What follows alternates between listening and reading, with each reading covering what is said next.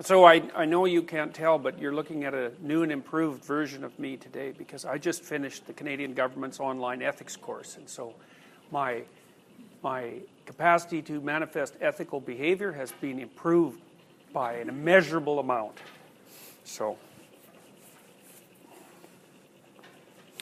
okay, so today we're going to talk about something that's actually quite controversial.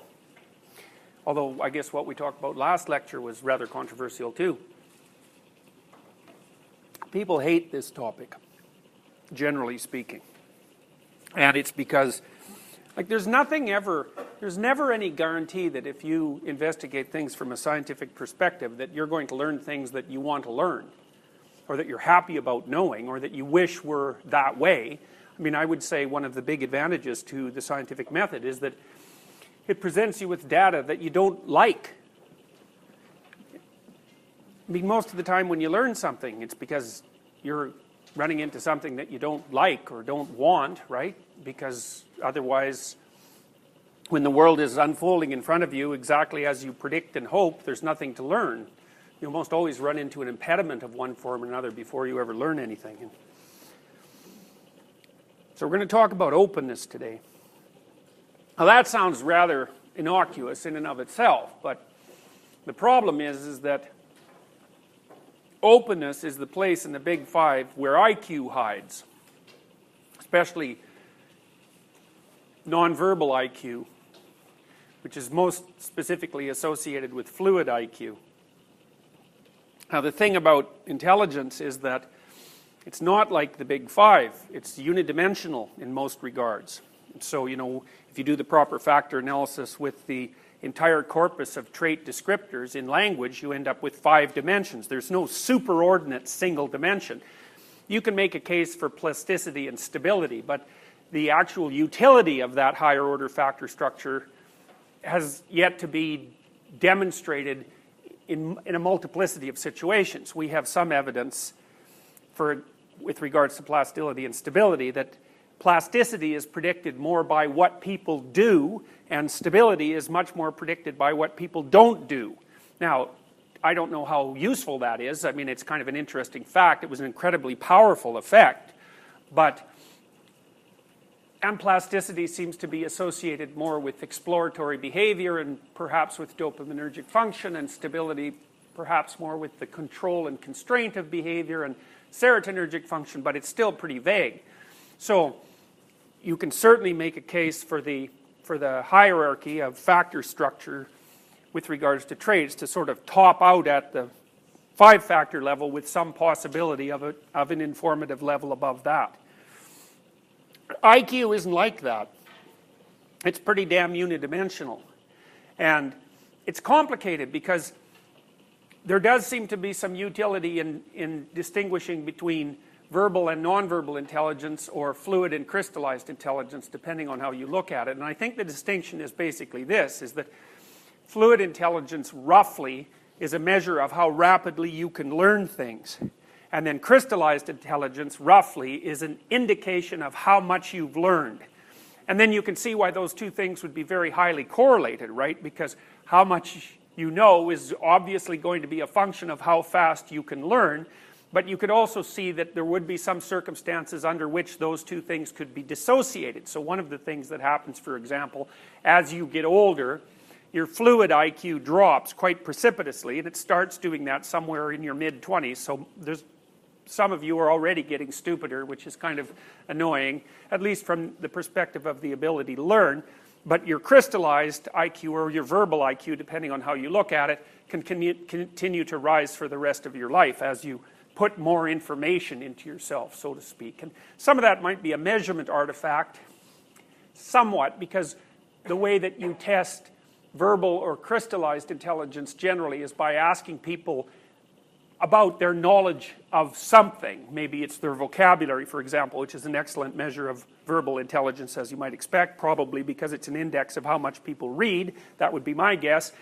Or general information tests, um, which is So, uh, what a sample of your acquired factual knowledge and so forth. Um, that sort of thing can increase as you as you age, as your ability to learn decreases. Um, The best way, by the way, if you want to keep your intelligence intact, the best way to do that is to uh, to exercise, just so you know it.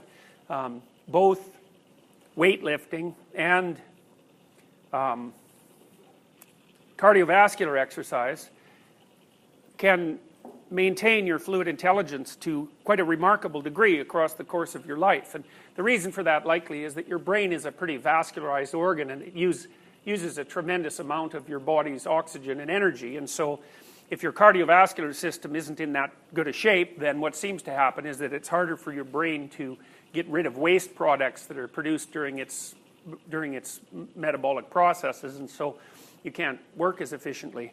There's not a lot of evidence that brain games of one form or another can produce any real positive effect, although there's scattered reports in the literature that video games can improve that can improve spatial intelligence, which is a subset of intelligence, even though it's very highly correlated with fluid intelligence, in domains other than the game. Usually what happens if you if you get people to develop expertise at a game that requires abstract ability, like a video game, what happens is they get tremendously better at the thing that they're practicing, but there doesn't seem to be a lot of transfer of ability to different games. And, and what fluid intelligence is, in large part, is what's common across multiple, the ability that's common across multiple complex tasks, whatever that ability happens to be.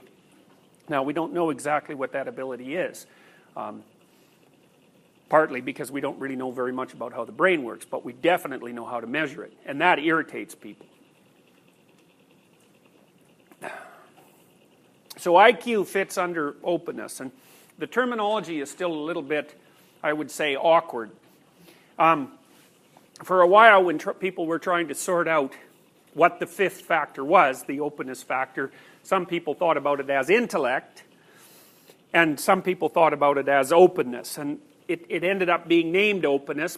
When we did our aspects study back in two thousand seven, we broke it up into openness to experience proper and intellect, so those seem to be aspects of the higher order trait, and the aspect level differentiation actually turned out to be rel- rather useful, at least at least so far. So one of the things, we just published a study, for example, showing that if you were higher in openness to experience, the aspect, you were more likely to be in the humanities, and if you were higher in intellect, you were more likely to be in the sciences, for example.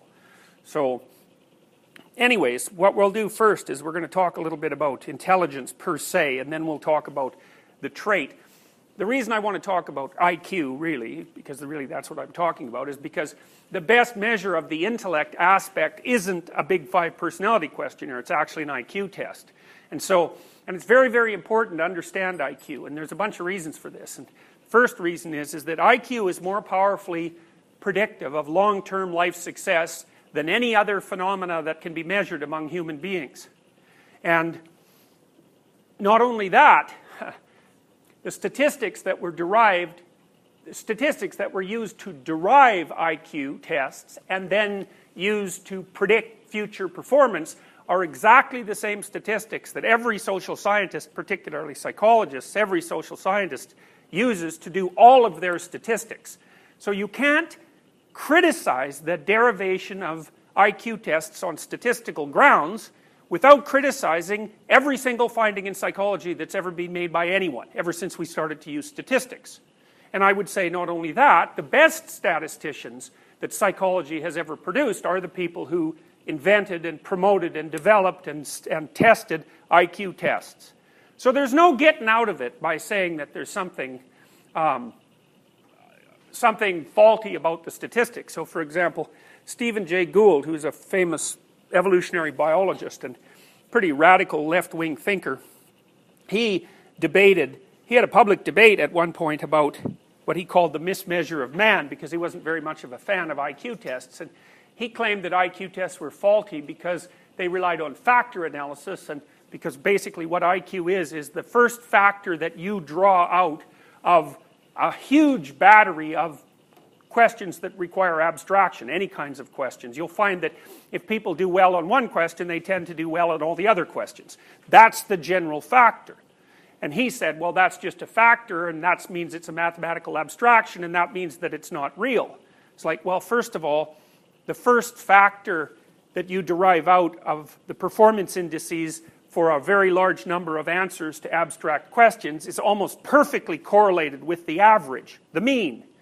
And so that's tantamount to saying that the mean is a mathematical abstraction and therefore doesn't really exist. And well, then you have a problem, which is, well, exactly what do you mean by exist?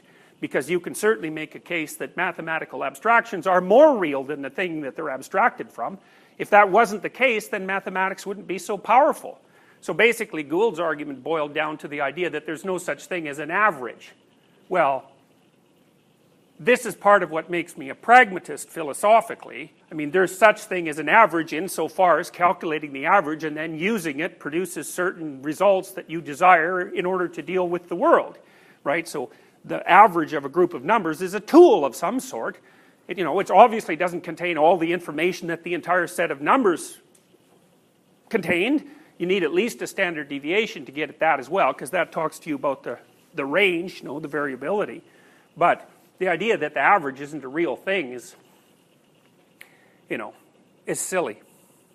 It's a, it's a shallow criticism. It's also based on complete lack of knowledge about exactly what factor analysis does and doesn't do.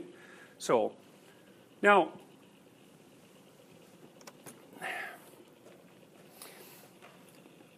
here's a list of some intercorrelations here between the various facets, or the various aspects, just so you know how tightly associated they are. So, industrious and, industriousness and orderliness are correlated at about zero point four.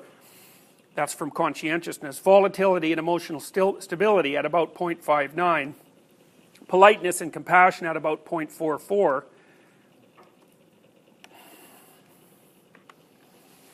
Assertiveness and enthusiasm at about zero point four seven, and openness and intelligence about zero point three five. So openness and intelligence seem to be somewhat maximally differentiated as far as aspects go. So the average correlation between the big five is R equals zero point two two, and the correlation between the big two is R equals zero point two four. So that just gives you some idea of how much segregation and how much overlap there is between the different aspects underneath the trait level.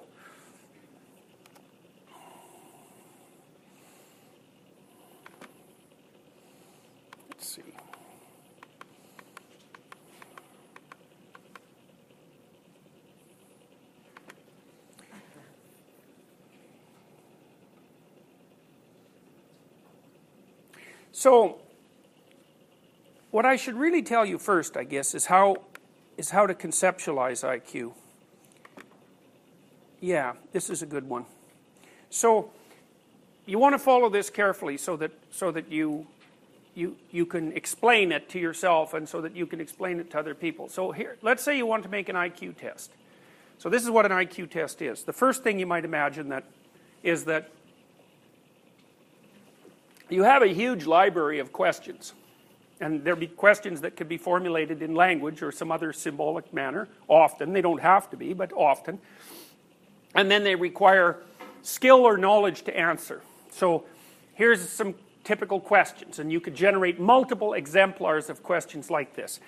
What's two times sixty-eight? What's the capital of Georgia? How do you find, how do you define hypertrixinemia? Um, Complete the pattern, two, four, eight, sixteen.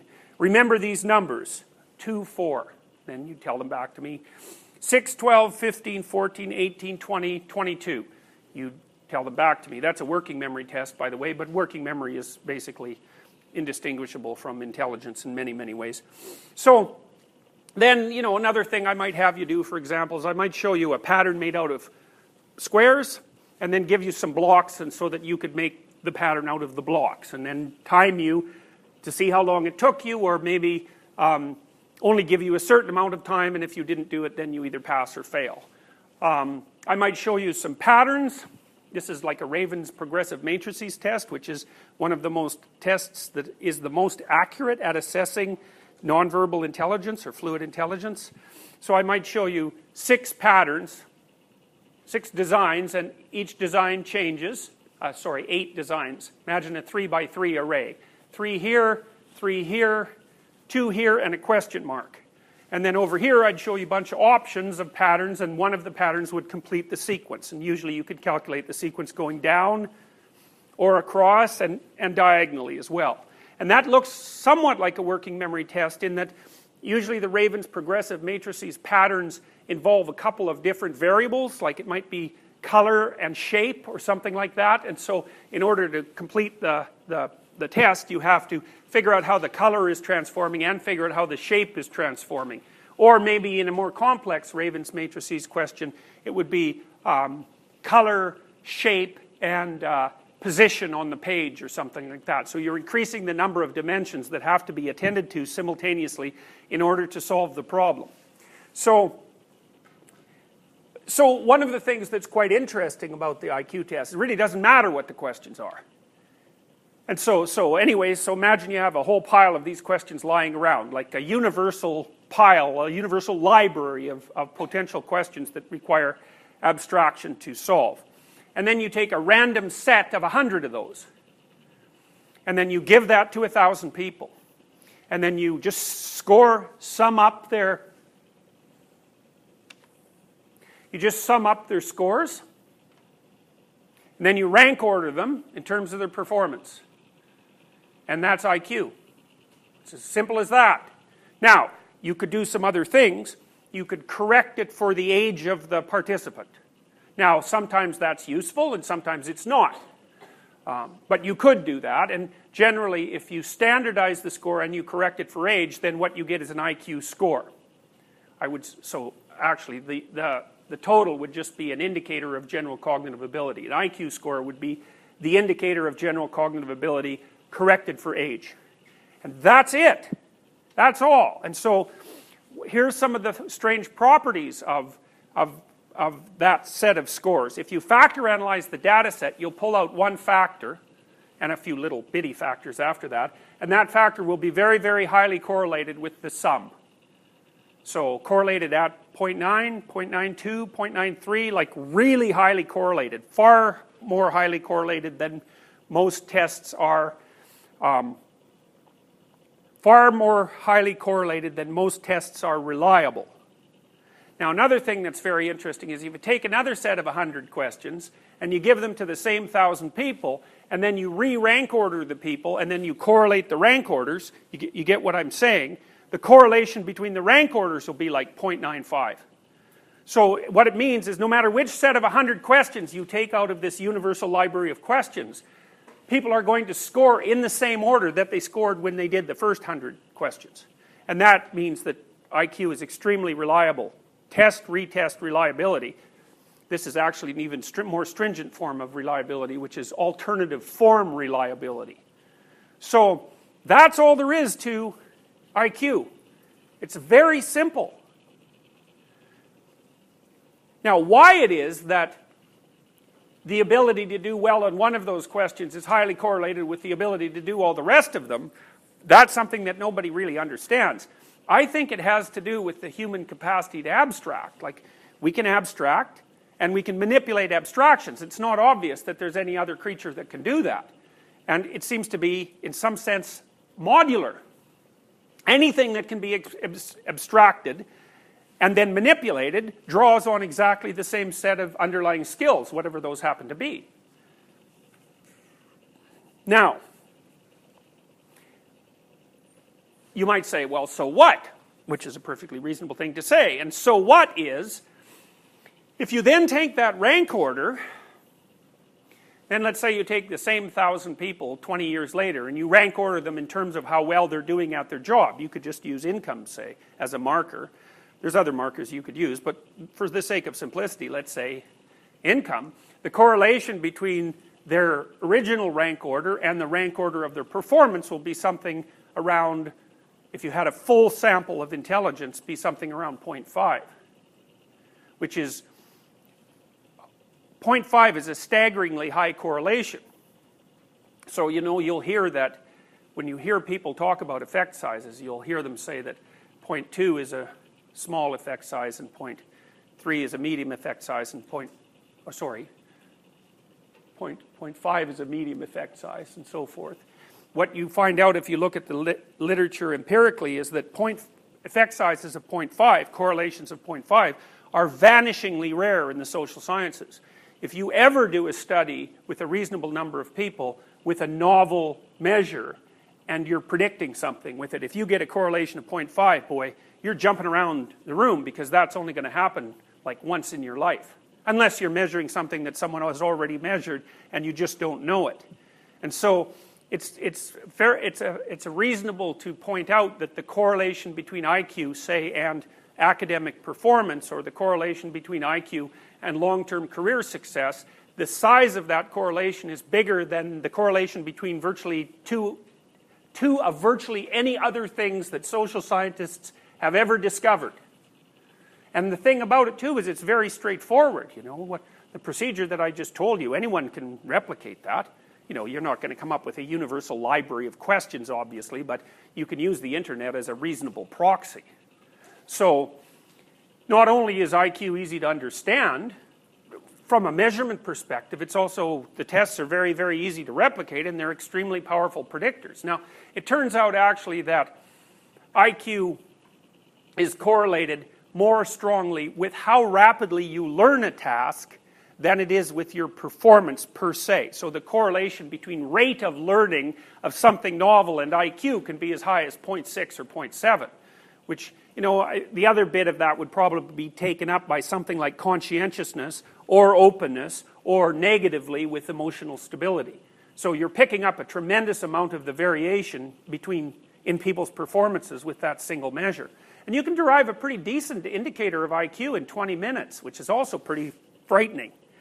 You know, so, well, so that's I Q. Does anybody have any questions about that? Yes?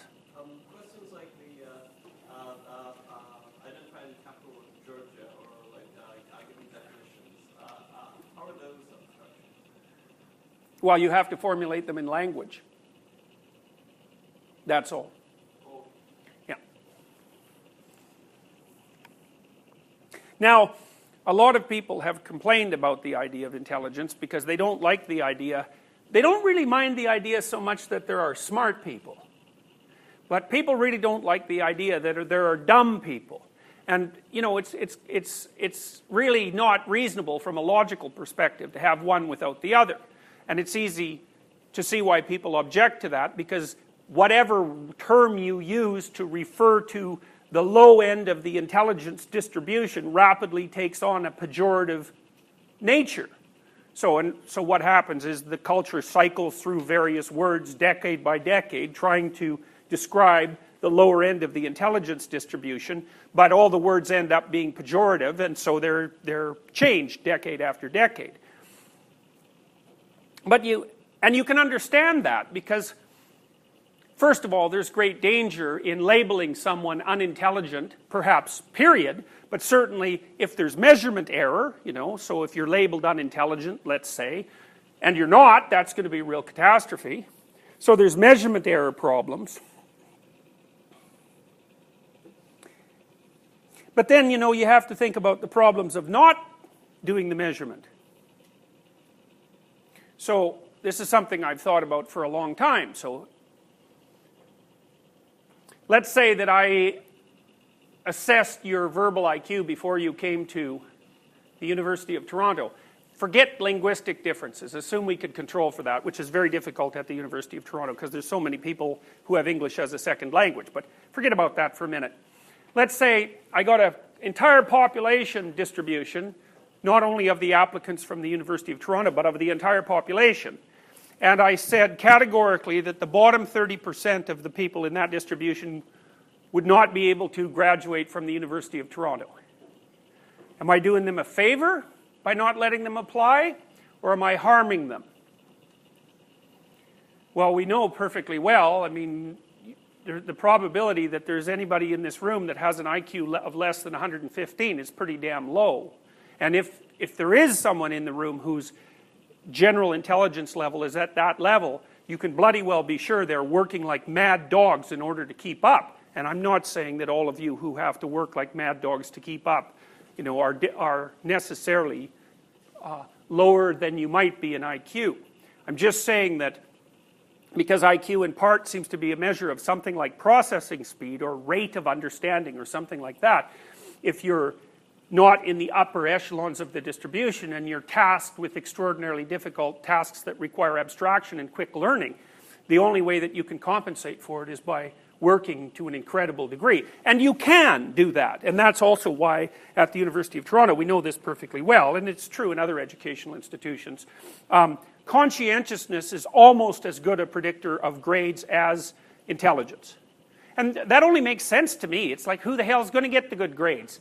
The smart people who work hard. And I mean, would, it wouldn't be good if that wasn't the case, as far as I can tell, because hopefully what you get when you get a grade is an indicator of how fast you are, how well you know the material, and how much effort you've put into learning it. Something like that. The relationship between creativity and grades at the University of Toronto is zero, by the way, once you control for I Q, which is, you know, perhaps rather appalling. But the problem is, is that it's very difficult to assess creative people, right? Because they're annoying. Creative people do things in a new way. And the problem with trying to assess whether or not someone has done something in a new way is that you have to come up with a new scheme of grading for that. And you can believe that's not going to happen. You know, and then it's worse because if you're a creative person and you're graded by someone who isn't creative, they're not going to think you're creative. They're just going to think that you're wrong. And so, and you might be, because lots of times if you're creative, you're also wrong, because it's not that easy to come up with a novel way of doing something or a novel hypothesis that actually is going to be an improvement over the previous hypothesis, right? Most of the time, you're off on a tangent, and it's an incorrect tangent. Now, various people have criticized the idea of a single intelligence, and so they've made, and I guess the most famous ones probably in the last fifteen years or twenty years have been Robert Sternberg and uh, Martin Gardner. Um, Martin Gardner is not a scientist, by the way, at all. Um, he claims directly that he doesn't really care if his intelligences can be measured. Well, that's not that helpful, because if you're working as a scientist, if what you're talking about can't be measured, then it doesn't exist. And you can even make a philosophical case, I think, that if what you're talking about can't be measured in any possible way, that there's no sense in assuming that it exists. Now, Gardner has posited intelligences like linguistic, musical, logical, mathematical, spatial, body, kinesthetic, intrapersonal, and interpersonal. Um, one thing you might note is that we already have a perfectly good word for all of those performance variability across all those domains insofar as it actually exists, and that would be talent. So there's no reason to confuse the word talent with the word intelligence. And the next thing that you might note is that a lot of these so-called intelligences are likely captured not so much by intelligence, but by variability and personality traits, which we already understand. And so to throw a bunch of new terms in, like linguistic, musical, logical, mathematical, spatial, body, kinesthetic, intrapersonal, and interpersonal, all that does is muddy the conceptual waters. It, it adds... Now, there's a reason for that, and the reason is fundamentally political, and the political reason is, is that... Um, It is uncomfortable for people to admit that there might be something like actual differences in ability that are important and uneradicable. Now, I can understand why people would have trouble with that. But consider the alternatives. We know part of the reason that you're here, and will perhaps stay here, and will perhaps be successful, insofar as you can define success along the dimension of career attainment, say, in your life as it unfolds from this time onward, is because you work hard. Okay. But we also know that part of the reason that you're here is because you're smart. Now, the question is, what should you do with that from an ethical perspective, exactly? Should you say, no, I'm no smarter than anyone else, which means that maybe you're much more hardworking than everyone else, so you're still... you know, denigrating the non-achieving end of the distribution? Or do you say, I've been blessed by something that's actually beyond my control and am privileged as a consequence of that, and then decide what exactly that means in terms of your responsibility? Those are your choices. But, but to not take into account the fact that you've been blessed at at least one level of analysis with a favorable roll of the, of the randomness dice seems to me to completely misstate the nature of the causal sequences that propel you into what's essentially a position of privilege.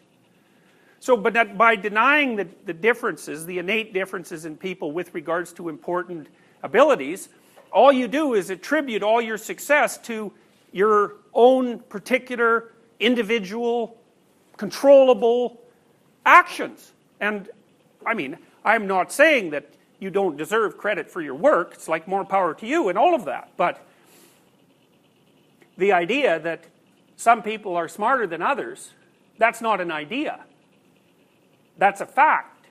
And it's an uncomfortable fact. And the fact that we won't deal with it means that people suffer unnecessarily. So let's go back to those people in the distribution. I say the bottom thirty percent of the distribution isn't going to be able to get a degree at the University of Toronto. Um, unless they are, they're capable of working to an insane level. And even then, likely not. Um, so let's say that you have a ability-blind admission process. It's random. So everybody's name is thrown into a hat. And if they get pulled out, they get to go. Do you think that you're doing the people who are going to fail a service or not? You know, now you could make a case that you are, because it's likely that there'll be a, a couple of individuals in the bottom part of the distribution who will make it through, partly because of measurement error, right? Because you're not going to measure this perfectly, and partly because, well, people are surprising and amazing creatures, and you never know exactly what any given one of them is going to do. But you're going to torture a lot of them to death at the same time.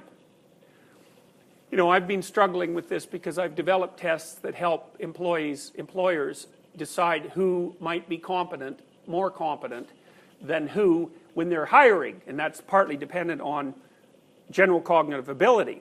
And we think, based on the statistics, the relevant statistics, that we can improve the probability that a given employee, employer will hire an above-average worker in a cognitively complex um for a cognitively complex job position from fifty fifty to seventy-five twenty-five or eighty twenty.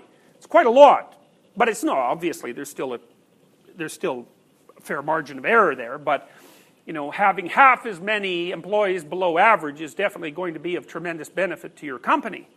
Um, and you might say, well, that's unfair, because there's going to be measurement error too, and that's not the question. The question is, it, is, is, it, is it more unfair than to do it any other way? Well, you could use interviews, but tall, good-looking, extroverted people tend to do much better on interviews than short, ugly, introverted people, especially if they're a little bit on the disagreeable side as well, because agreeable people also do better in interviews. So not only are they tremendously biased in all of those dimensions, they actually don't predict performance in the long run very well at all. So actually, that means in the States, they're illegal, you know. Although companies, lawyers haven't woken up to this fact yet, but you're mandated by law in the United States to use the most accurate, valid, and reliable current means of hiring available. And interviews are not that, and neither are letters of recommendation, which are pretty much as bad.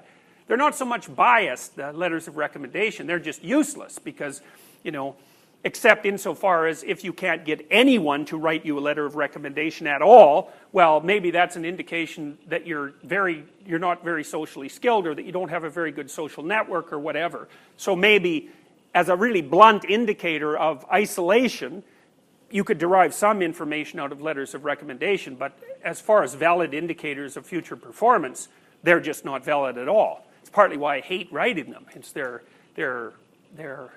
They're also illegal, at least they, they are in the U S, even though people don't understand that yet. But I know the law, and I know the validity statistics, so, um, and what you're required to do. So then you might also ask, um, so, the, so the other selection methods are also biased and unreliable.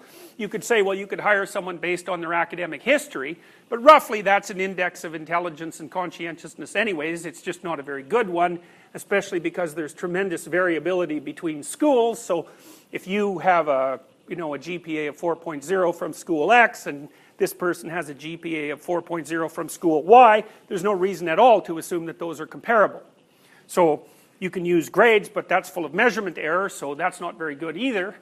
So you could guess. That'll give you fifty fifty in terms of your uh, probability of hiring someone who's above average versus below average. But um, that doesn't seem to be a very intelligent way of going about it either, because, and here's, here's something to think about. So let's assume that there are ten people working, and an inappropriate selection method places an incompetent manager above them. So maybe the manager is less intelligent than the workers. That might be one possibility. Or maybe the manager is less creative than the workers are. Maybe the manager is less conscientious or whatever. It doesn't matter. Some dimension of competence is not well matched with the demands of the job. Well, then one of the questions is, what exactly are you doing to the manager? Well, you're basically setting them up to fail. And a tremendous number of managers fail in the first two years of their of their promotion. It's, it's well above fifty percent.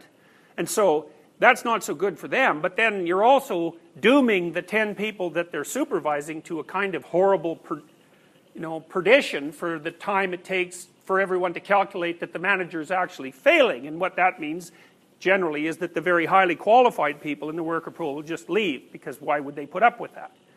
So then you might think, well, is it unethical to select properly, or is it ethical to select randomly, or exactly how should you solve that problem? And the answer is, well, we do try to solve it because we use selection methods, but we usually use ones that aren't very accurate.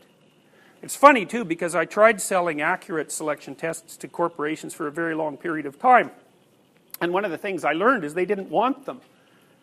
That was mind-boggling to me, because the economic utility in hiring people who are competent compared to people who aren't is so high. It's absolutely mind-boggling, because the difference in productivity between people isn't even, it isn't normally distributed. It's Pareto distributed. Some people are staggeringly more productive than other people. So tilting your selection criteria so that you pick from the more productive end of the distribution means incredibly powerful economic benefits for your company. But um, at least when I was doing this to begin with, human resources people, who were usually the ones evaluating the tests, weren't necessarily the most competent people in the corporate environment, which is something that hasn't changed very much. They were very badly trained, and they believed that there were no differences between people that couldn't be eliminated with training, which is like, yeah, no, no, that's wrong. As anybody, if you have any sense at all and you think about it for fifteen or twenty seconds, you know that's the case. You know, I don't know what it was like in your school, but in the school I went to, which was way the hell up in northern Alberta, in the middle of no man's land, you know, there was at least fifteen percent of the students, I would say, and it was probably higher, who were still functionally illiterate by the time they hit grade ten. Functional illiteracy being they had never read an entire book. And that's way more common than you think. Like, I don't know how common you think that is, but the stats basically indicate there's as many people with I Qs of eighty-five and lower as there are people with I Qs of one hundred fifteen and higher. So, and I already said that the minimum I Q level of anybody in this room is likely to be something around one hundred fifteen. So, the person in this room who has the lowest general cognitive ability is smarter than eighty-five percent of the general population. At eighty-five and lower, which is, there's just as many people there as there is at one hundred fifteen and higher. At eighty-five and lower, then you, you don't get literacy. So people with I Qs of ninety or less have a difficult time translating written words into action, so they can't really read instructions. So, and that's like ten percent of the population, fifteen percent of the population actually. fifteen percent of the population. And it's so, you might say, well, no way. It's like, well, you don't get to have an opinion on this, by the way, because the science has already been done. But I can tell you one fact that's pretty unsettling. So the United States Army has been doing I Q testing on its recruits for since before World War One. They actually did a lot of the research that established I Q tests and validated them and indicated that they were reliable and so forth. And they had a variety of reasons for doing that. Um, Partly, I guess, they didn't want to put incompetent people in charge of deadly machinery, which, you know, does seem to be a reasonable proposition, I would say. But what they found as a consequence of their hundreds, hundred years of testing was that You couldn't teach anybody with an I Q of eighty-three or lower anything at all that would make them anything but an obstacle to the um, tasks that the armed forces had to complete on a regular basis. So that's eighty-three. So now in the United States, it's actually illegal to induct anyone into the armed forces if they have an I Q of eighty-three or lower. And that's more than ten percent of the population. Now you've got to think about that, because what it means is that approximately ten percent of the population is sufficiently, um, has sufficiently low general cognitive ability that one of the complex enterprises that's chronically most desperate for manpower has decided that there's no point in even trying. Now, that's a dismal outcome. But I don't know exactly what you're supposed to do with that fact, but ignoring it doesn't seem to me to be the right thing, because it doesn't solve the problem. And this is going to become an incre- increasingly present and and and unavoidable, unignorable problem. Because you know already that's what's happening in developed countries, less so in underdeveloped countries. But in developed countries, the gap between the rich and the poor is, is increasing. So for, for example, almost all of the increases in wealth that have accrued to people in the last twenty years have accrued to people who are in the top one percent of the distribution of wealth. And that's not going to stop, by the way. And part of the reason is, is that cognitive power has become even more valuable than it was forty years ago, and the reason for that is computers, basically. Because if you're really smart and you're good with a computer, you're way ahead of someone who isn't very smart and who doesn't know how to use computers at all. And you're not just a little bit ahead. You're leaps and bounds ahead, and worse than that, you're getting farther ahead all the time.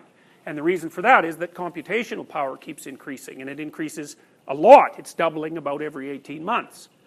So part of the problem that the human race is going to have to face in the next thirty years, along with many other problems, is what are you going to do with people who have neither the cognitive ability nor the conscientiousness to find a niche in society that's actually, that, that other people will value enough to pay for? Because that's really the question. What do you do? Well, the conservative answer to that is, well, there's a job for everyone. It's like, no, that's wrong. There isn't. And the liberal answer is, well, everybody's the same, so it's just a matter of training. And that's also wrong. They're both, both of those positions are, they're, the scientific research has rendered them permanently outdated. Um, what about like a, like a liberal answer that consists of a basic income structure for people who may or may not have a position? Well, the, the, you know, there is the possibility of providing um, a minimum income. The, the, the question, what will that do, is completely unanswerable. We have no idea what it'll do. You know, and I mean, it might stop people from, from starving to death, although I wouldn't say in, in North America that's generally not a problem people have anyways. But we don't know. See, I think of I think of human beings as pack animals fundamentally, you know, and I, I, and I this is just, it's a metaphor in some sense. I don't think that people can be happy unless they are burdened down with something, like a sled dog is burdened down with something. You know, you, you have to have responsibilities. They have to be important responsibilities. You have to be sequenced in your time. You know, most of the people I have in my clinical practice, if they're not employed, they just fall apart. And the conscientious ones fall apart because they eat themselves up with shame and, and guilt. And the unconscientious ones fall apart because their sleep schedule goes all over the place. They don't eat regularly, regularly anymore. They do all sorts of impulsive things that are counterproductive. And, you know, they just sort of spiral into a pool of meaninglessness. So human beings are pretty social, and we're pretty altruistic, you know, in, in some weird manner. And it, it doesn't seem to me that people can live a life that's acceptable if all they have is enforced leisure. So maybe that'll be wrong. If you provided people with a base salary, maybe people would figure out what to do with their spare time, but um, I doubt it.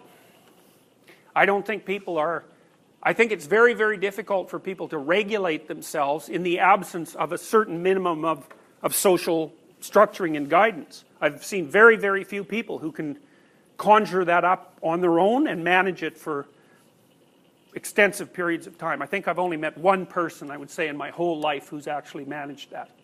And that particular person has a very large array of talents and is extremely intelligent. So... all right.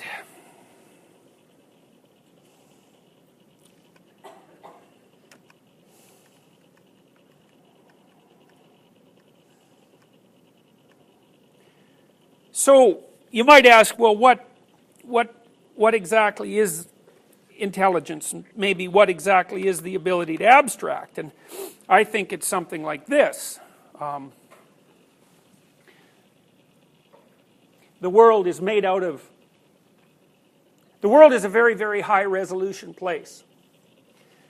No matter how much you zoom into something, you can zoom in more. There's information at more and more and more and more levels of detail. And then also, no matter how far you back away from something, there's more and more and more levels of detail. So, you know, you guys are composed of a whole variety of subsystems, complex functioning subsystems, all the way down to the subatomic level, and then above your phenomenological level of perception, you're members of families, you're members of cities, you're members of provinces and, and nationalities and international organizations and ecological structures and so forth and so on. And all of that's characteristic of you all the time, and in every situation. But you don't deal with all that information, and you can't. And so one of the things that people seem to have learned how to do is to abstract from that. And I'm not exactly sure what it means to abstract, but it seems to me that it means something that's similar to producing um, a low-resolution representation, like a thumbnail. And so actually, when I look at each of you, what I'm actually seeing is a thumbnail of what you are. You know, first of all, obviously, I don't see the other side of you, that, or, or either side for that matter. I only see you face on, so in some sense it's a two-dimensional um, thumbnail, and then I have no idea what's going on in the subsystems that, that constitute you at levels outside, you know, underneath your mere surface. That's a complex diagnostic problem, for example, if there was something wrong with you, and I can't see your families, or except in very, you know, low-resolution ways, your nationality, or any of the systems that you're identified with and embedded in. So just looking at you is an act of abstraction, you know, and part of that, thankfully, is done by the fact that our sensory systems just aren't that good.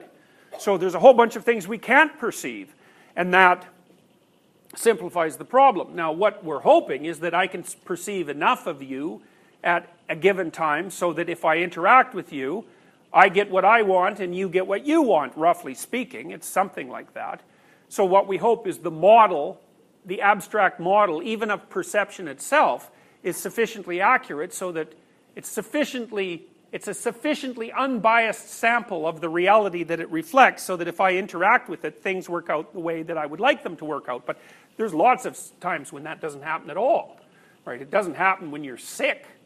The fact is that your, the resolution of your sensory apparatus is a huge impediment to figuring out why you might be ill.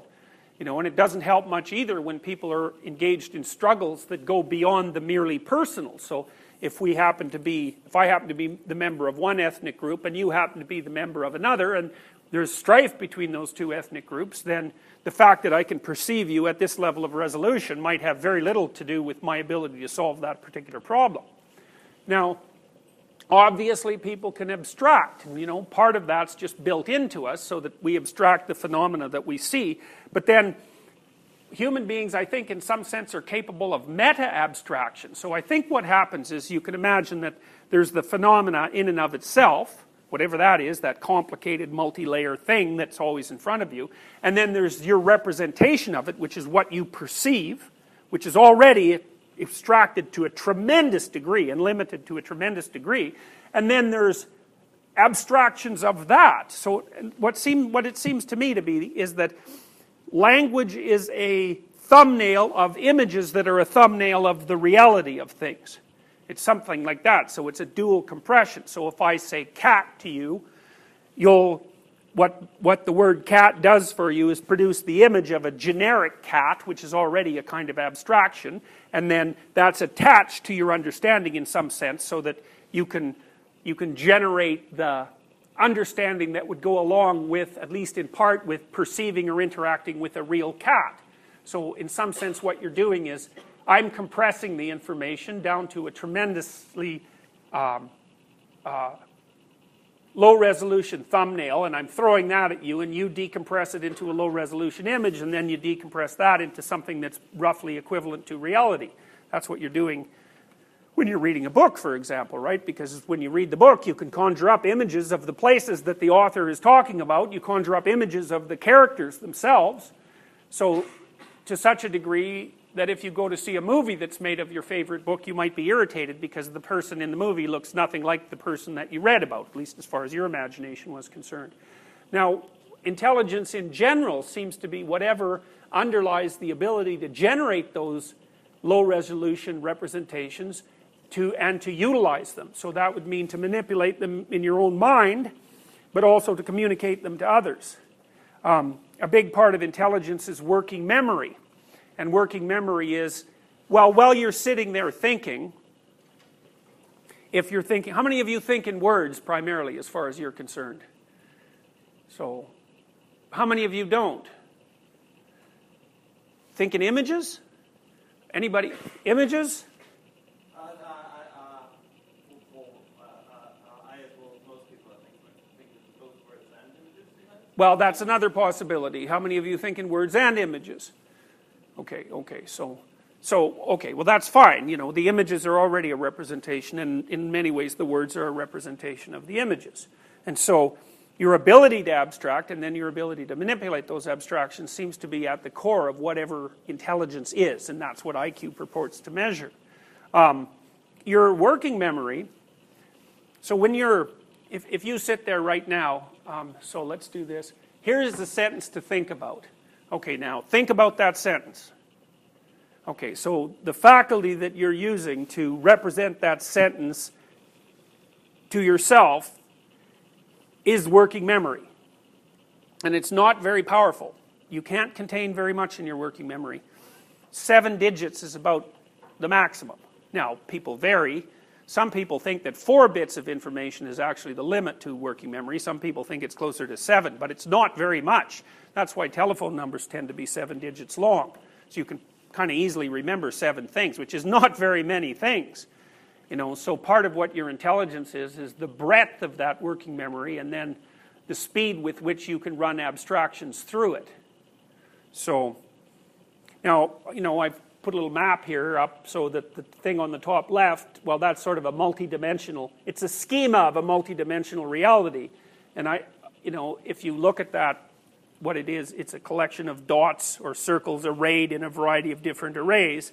My proposition is that you can represent that array in a variety of different ways. I've called them object one, you can't see object two, slide error, object three, object four, and object five. Those are all low resolution representations of the thing that's in the top left hand corner. And you can see that in some sense they capture something important.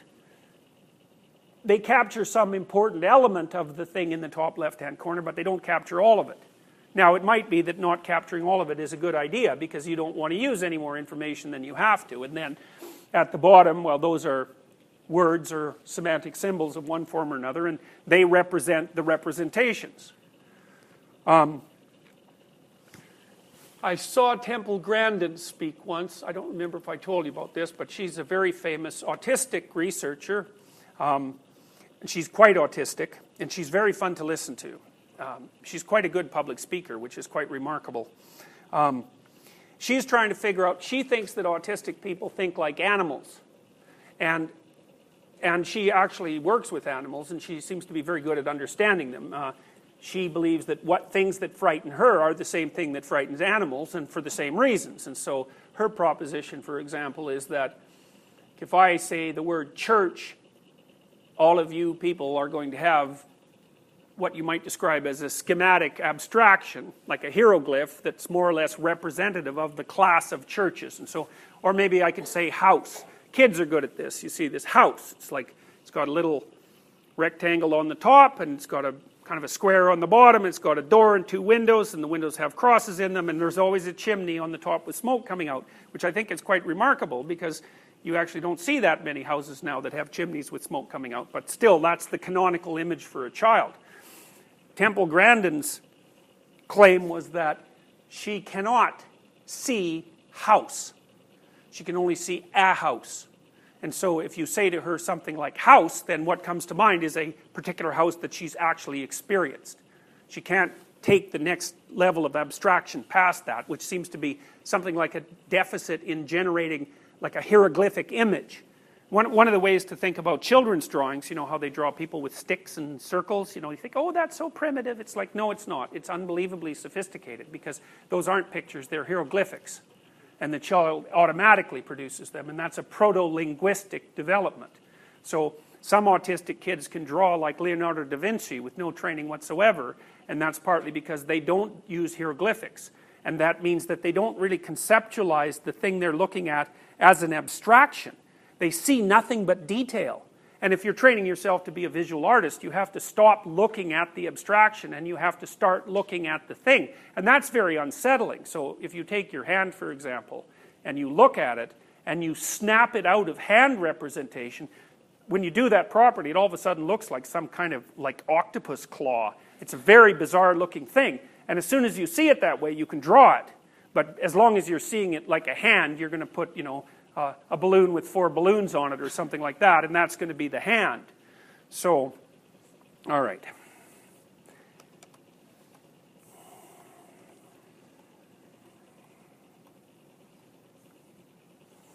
This guy's name is John Carroll. Carroll's a real scientist. Um, he looked at the structure of I Q for a very long period of time, wrote a very thick book on it, um, which nobody likes to read because it's almost entirely technical. So it's really more of a reference book. But what, what Carroll hypothesized, and I think his hypothesis is as close to state-of-the-art as, as any, is that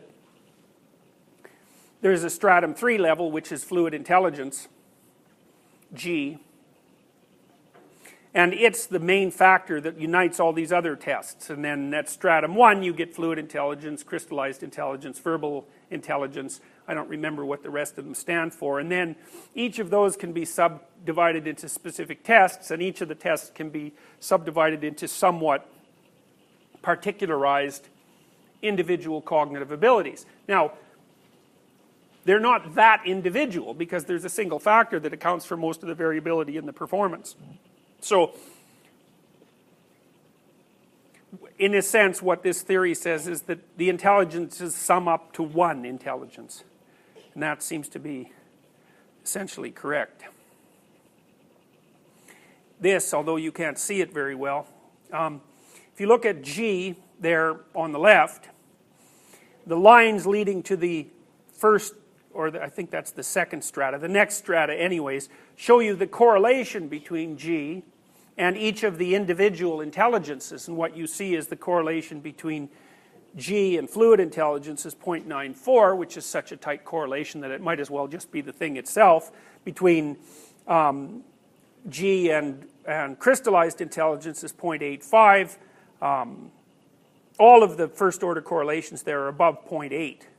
That's exactly, and then at the far right you get concepts that you might think about as particularized, and so those include concept formation, analysis and synthesis, number series, number matrices, spatial relations, picture recognition, block rotation, visual matching, decision speed, um, block rotation, cross out, visual and auditory learning, memory for names, sound blending, incomplete word, that would be incomplete word completion, Um, sound patterns, auditory attention, et cetera, et cetera. And you can think of those each as individual tests, in that you could make a test that theoretically only individually assessed that thing, but you couldn't help but be testing all sorts of other things at the same time, because the t- they're not actually individual. One of the things you will learn is that there are neuropsychological tests, and the neuropsychologists like to think that I Q is something that's primitive, and that they've already um, what would you say, advanced past. And so they have specific prefrontal tests, say, that hypothetically assess specific prefrontal abilities, and then they'll note that if you take a single test of prefrontal ability and correlate it with I Q, it'll only correlate at about zero point three or zero point four, and then they'll assume because it only correlates that low that it's measuring something other than what I Q is measuring. But really what happens is that it's just not a very good I Q test, and the reason that the correlation is so low is because of measurement error. So if you gave the same test to the same person twenty times, and then you varied the test so there were thirty variants of it, and you gave those all to the same person twenty times, then what would come out would be a score that would be much more highly correlated with I Q and probably indistinguishable from it. And so you'll learn from neuropsychologists that there's such a thing as prefrontal ability, and that's associated with executive control, and that's associated with self-regulation, which would be control over your impulses, and as far as I can tell, that's all completely wrong. And it took me like ten years to figure that out, because I was taught that it was right, and it wasn't until I plowed through it painfully to, and understood that there was no evidence for that. So I can tell you how that works. So for example, we gave a neuropsych battery that consisted of dorsolateral prefrontal tests to three thousand people. It was a ninety minute battery, so it was exhaustive. And when we factor analyzed it, when there was only about two hundred participants, we got four factors. But then when we factor analyzed it after we had three thousand participants, we got two factors. And one was one on which almost all the tests loaded, and it was undoubtedly fluid intelligence. So, but it's worse than that, you know, because you hear about how the prefrontal cortex regulates behavior. Well, here's a problem with that. What's the correlation between I Q and conscientiousness? Zero, roughly speaking. It's probably a little off zero, although it might not be. And you know that because the dimensions of the Big Five are roughly orthogonal. I showed you at the beginning of this that each trait of the Big Five traits is correlated with the other trait on an average. average of about zero point two. Now why that is, it's probably because of something like, um, what would you call? It's probably a halo effect. If you tend to rate yourself as positive on one trait, more conscientious, more agreeable, more emotionally stable, you're going to tend to rate yourself as more positive on the other traits.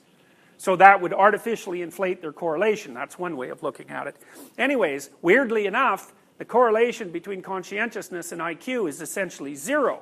Now that's a big problem, isn't it? Because it's unconscientious people that seem to be behaviorally dysregulated, right? They can't stick to a task, they, they, they jump about, they're, they're not on track, they appear impulsive, although we don't know how to define impulsive, by the way, but your Hill psychologists use that all the time.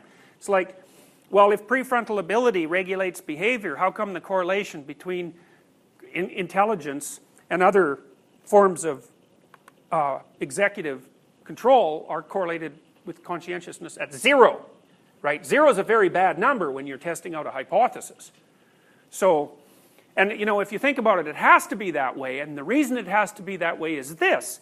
Like, so if you're dreaming, you're going to just lay there and dream, eh? But your eyes are going to move back and forth. Now you might say, why aren't you running around acting out your dreams while you're dreaming? And the answer to that is there's a little switch in your head, roughly speaking, that shuts off your motor apparatus when you're dreaming. And so what happens is you can't run around and act out all your dreams because you're paralyzed. And sometimes people wake up in that state. It's called sleep paralysis. They wake up, they're sort of half awake, and they can't move.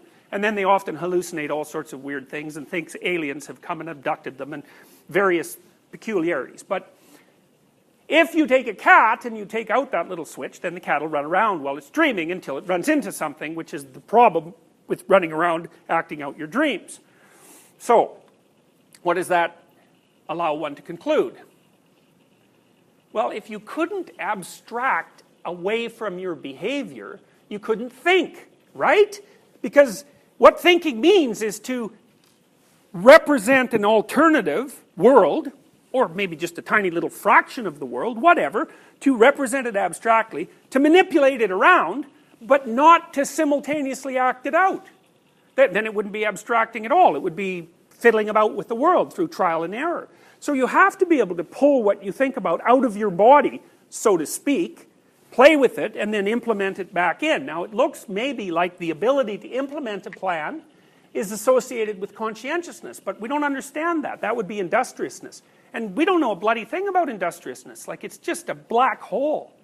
But the idea that it's your ability to think that allows you to regulate your behavior strikes, well, I, there's no evidence for it. There's no evidence for it. Smart people are not necessarily better at regulating their behavior. So, because for you can have a very unconscientious smart person, and you, I see them in my clinical practice now and then, they come and say, well, I'm really smart, and here's the evidence, but I'm doing very badly in everything. They're underachievers, roughly speaking. You know, so they can't implement their thoughts, not in any stable manner. So the fact that they're smart, you know, on average across their life, smart people are healthier mentally and physically than people who aren't as smart. But the reason for that isn't because their intelligence allows them to regulate their health. The reason for that is because their intelligence allows them, roughly speaking, to succeed, so they're higher up in the dominance hierarchy, and if you're higher up in the dominance hierarchy, then your life isn't as stressful and you don't get sick as often. But that doesn't indicate that there's a direct control between your intelligence and your behavioral output. There's very little evidence for that. Well, I think there's no evidence for it. So that's rather shocking. So, you know, to me that just wiped out a whole, a whole substrata of psychological theorizing, and it's, I'm sure, how many of you have come up against the proposition that prefrontal ability was associated with behavioral control? Yeah, yeah. Well, it isn't. So, you know, not any more than I, first of all, it's not differentiable from I Q, regardless of what the neuropsychologists say, because they don't know anything about psychometrics generally, and they don't like I Q, because if they studied I Q, then what they'd find is all the things that they're studying are basically variants of I Q, and that would suck, because other people have already figured out I Q. And then there's the big problem, which is, well, variation in prefrontal ability, which is equivalent to variation in I Q, isn't correlated with behavioral control. It's a really big problem. So, and so I would like to say, well, what is correlated with behavioral control? And then, but the problem with that is, well, I don't know what you mean by behavioral control. I don't know how you're going to measure it. And if you do measure it, the probability that you're going to come up with something like conscientiousness is pretty much one hundred percent. So, all right.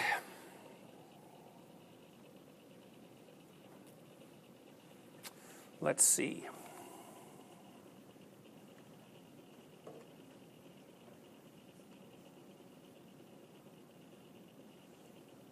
Yes, effect sizes. This is from a very important paper by a guy named Hemphill called Interpreting the Magnitudes of Correlation Coefficients from the American Psychologist, number fifty-eight. What Hemphill did was look at a whole... He didn't guess at how big an effect size had to be for it to be a big effect size. What he did was go into the literature and study a whole bunch of papers and then empirically rank the effect sizes, so that would be the standard deviation difference or the correlation or the R squared. You can convert those and then decide...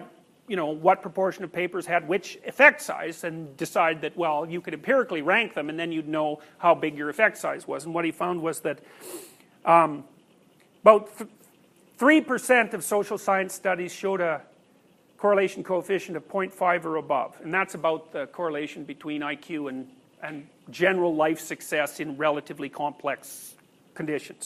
zero point three five to zero point five, only about one in four papers to one in ten, an R of zero point one five to zero point three five, twenty-five to fifty-seven percent of papers, and then R of less than zero point one five was about a quarter of papers.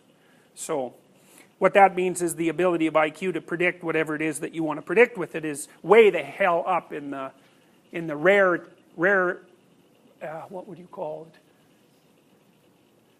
Well, it's up in the stratosphere with regards to effect power. Okay, so what does it mean, practically speaking? This is from a company called the Wonderlic Company. And the Wonderlic, Wonderlic sells I Q tests to businesses. Now, it's actually illegal for businesses to use I Q tests in the United States. So, actually, it's illegal to do anything to hire empl- employees in the United States, as it turns out, because you have to use a test, you have to use the test that's the most valid and reliable, available, that doesn't produce any ethnic or gender differences. Well, there's no test like that, so it, it's illegal. So, so it's illegal to use um, interviews, it's illegal to use letters of reference, it's illegal to use ability tests. You might be able to use conscientiousness tests, Because conscientiousness tests do seem to be completely free of, not exactly, because older people are more conscientious than younger people, so that's also a problem. So, anyways, Wonderlic, it's a good company. It makes really, its I Q tests are genuine tests, but they are I Q tests.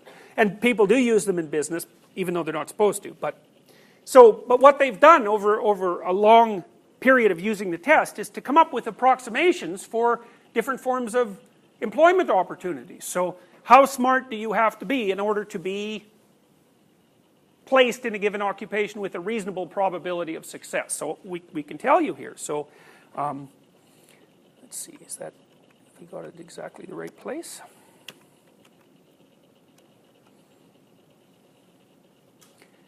Okay, so if you have I Qs of one hundred sixteen to one hundred thirty, that's pretty much you guys, although I would suspect there's a fair chunk of you that have an I Q of over one hundred thirty, because one hundred thirty makes you, one hundred fifteen makes you fifteen percent, one hundred thirty makes you about ninety-eight percentile, one hundred forty-five makes you ninety-ninth percentile, one hundred sixty makes you ninety-nine point nine percentile. Something else to think about. Percentiles are strange things, because you might say, well, there's no difference between someone who scores ninety-fifth percentile on an I Q test and ninety-ninth percentile, because it's only four percentiles different, but that's not four percentages.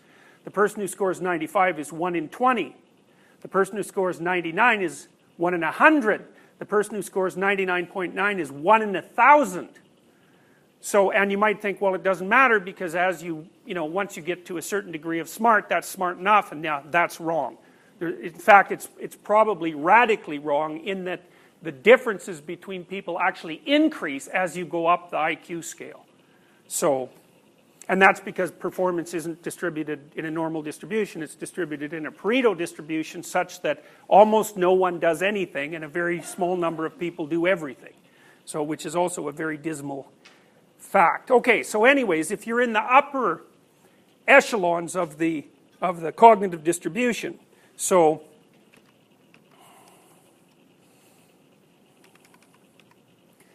from one hundred sixteen to one hundred thirty, you could be an attorney, a research analyst, an editor, an advertising manager, a chemist, engineer, an executive, a manager, a tra- manager trainee, a systems analyst, or an auditor. From one hundred fifteen to one hundred ten, one hundred ten to one hundred fifteen, so that's That'd be in the upper half of a high school graduating class, roughly speaking. Upper quarter. Copywriter, accountant, manager, slash supervisor, sales manager, salesman, programmer, analyst, teacher, adjuster, general manager, purchasing agent, registered nurse, sales account executive. one hundred eight to one hundred three. Administrative assistant, store manager, bookkeeper, credit clerk, drafter, designer, lab tester, secretary, accounting clerk, medical debt collection, computer operator, customer service rep, automotive salesman, clerk, and typist. one hundred two to one hundred, so that's pretty much right at the mean.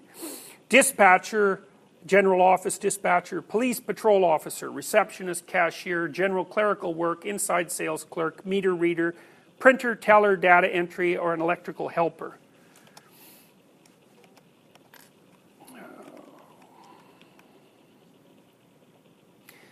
For I Q from ninety-five to ninety-eight, machinist, quality control checker, claims clerk, driver, delivery man, security guard, unskilled labor, maintenance, machine operator, arc welder, mechanic, medical dental assistant. From eighty-seven to ninety-three, messenger, factory production assembler, food service worker, nurse's aide, warehouseman, custodian, janitor, material handler, and packer. And then that's it. So you see that things are getting pretty damn dismal for the people who are, have an I Q of eighty-five and below. So,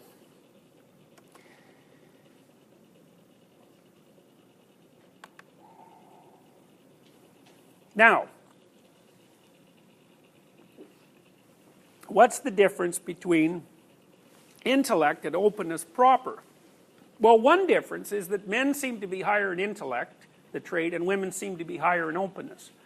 And openness seems to be associated with verbal intelligence, and with imagination, and with fantasy, and with aesthetic experience. And it seems to go along with the fact that women read more fiction than men. So men read nonfiction, roughly speaking, and women read fiction. You know, it's obviously there's a lot of overlap, but fundamentally that seems to be how it distributes. Maybe that's also partly because women are more agreeable, and so they're more interested in human relations and characters, and you know that's the central that's the central theme of fiction. Um, people who are high in openness think divergently. Here, we could do a quick little divergent thinking test. So why don't we do that? Take out a piece of paper and a pen, and. Uh, Or, or you can type on your computer, I don't care. You can scratch it onto the desk for all I care. As long, but get out a piece of paper, something you can write on, and we'll do this. So, um, I'll only give you a minute since you're all so fast, and we only have six minutes left. So, write down as many uses as you can think of for a brick. You have one minute.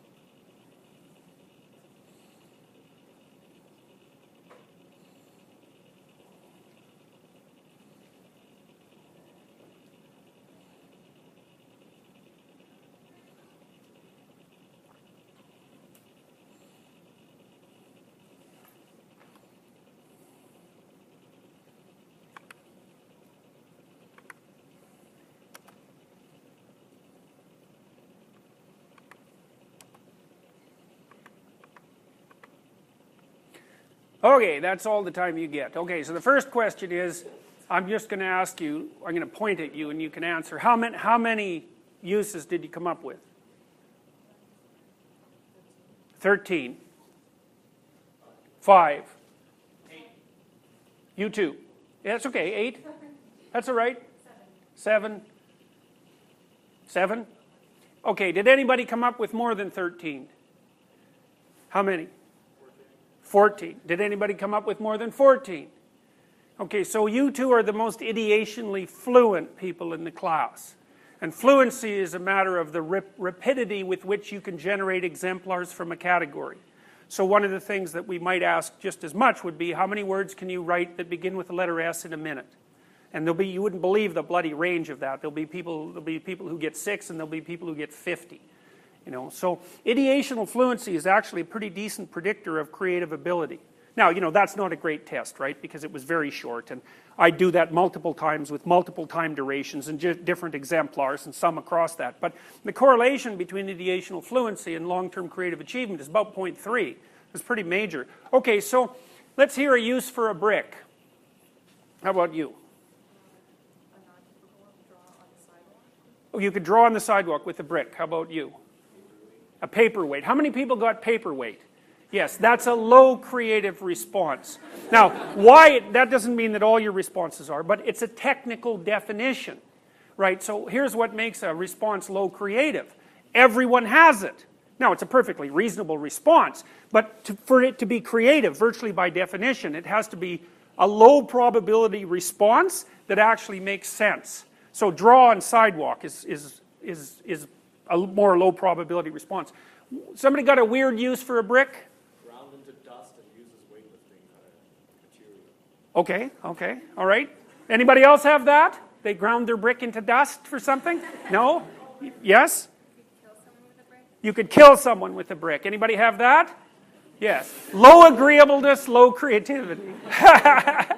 yeah, yeah. Okay, so got, anybody else got a, like a peculiar one for a brick? Yeah. Look. Yeah. Anybody else have that? Okay, so, you know, it's, it's kind of a lousy musical instrument, but in a pinch it would work. Yeah? Oh, that's a good one. First of all, you can kill it, and then you can drown it. Yeah, yeah. So the way you would score this, by the way, it's, it's quite straight, it's not that straightforward, actually. First of all, you count the number of responses, and you get rid of ones that are um, repetitive. And then you also get usually a couple of people to throw out ones that are just, like they're neither original nor practical. The best responses are original and practical. Now there's a bit of a judgment call there, you know what I mean. But if you get a number of people to do the rating, you can get pretty decent inter-rater reliability. And so then you score originality. And the way you score originality is merely by summing, like listing all the responses and then calculating how probable or frequent the responses are, and the more infrequent responses you get a higher score for.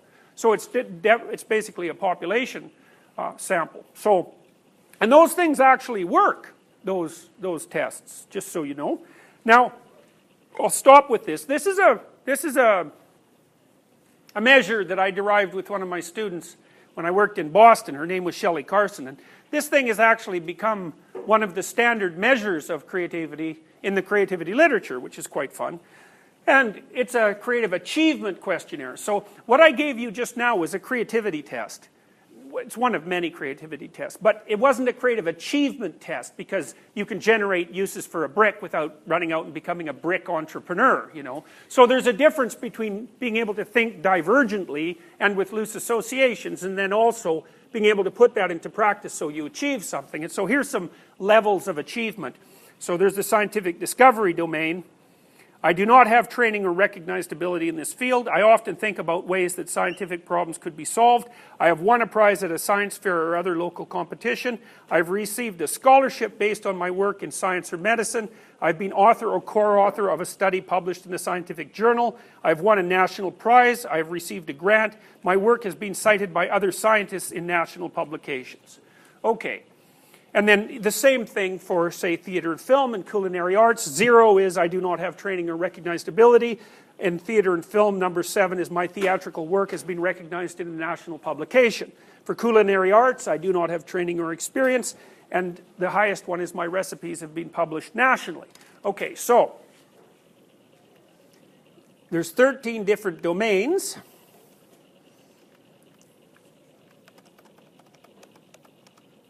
And that's the distribution. It's not normally distributed. So what you see there, actually it's not quite right, because the, the median answer, it's about sixty-six percent of the respondents to the Creative Achievement Questionnaire have a median score of zero. Right, zero. They do not have training or talent in any of the thirteen areas. And then there's some people who are way out on the right-hand distribution, because you can imagine that once you have national exposure in one magazine as a writer, the probability that you're going to get national exposure again for your second novel starts to go up pretty damn high, right? And so you get this terrible step-down function so that almost everybody aggregates at nothing. And then a few people are way out in the distribution and they just get everything. And there's actually a law, it's called the Matthew Principle, that economists use, and it's from a statement in the New Testament, from Matthew. And it's a statement where Christ says, "From those who have, to those who have everything, more will be given, and from those who have nothing, everything will be taken away." And that seems to be how creative resources are distributed in the population. And to a large degree, that's dependent on intelligence, openness, and conscientiousness. So, you can understand why none of that's very popular with people. Since you're all smart and conscientious, though, it's going to work out well for you. See you on Tuesday. Mm. I'm going to post your midterm marks. What we're going to do after that, with regards to the strike, I don't, I can't, I don't know yet.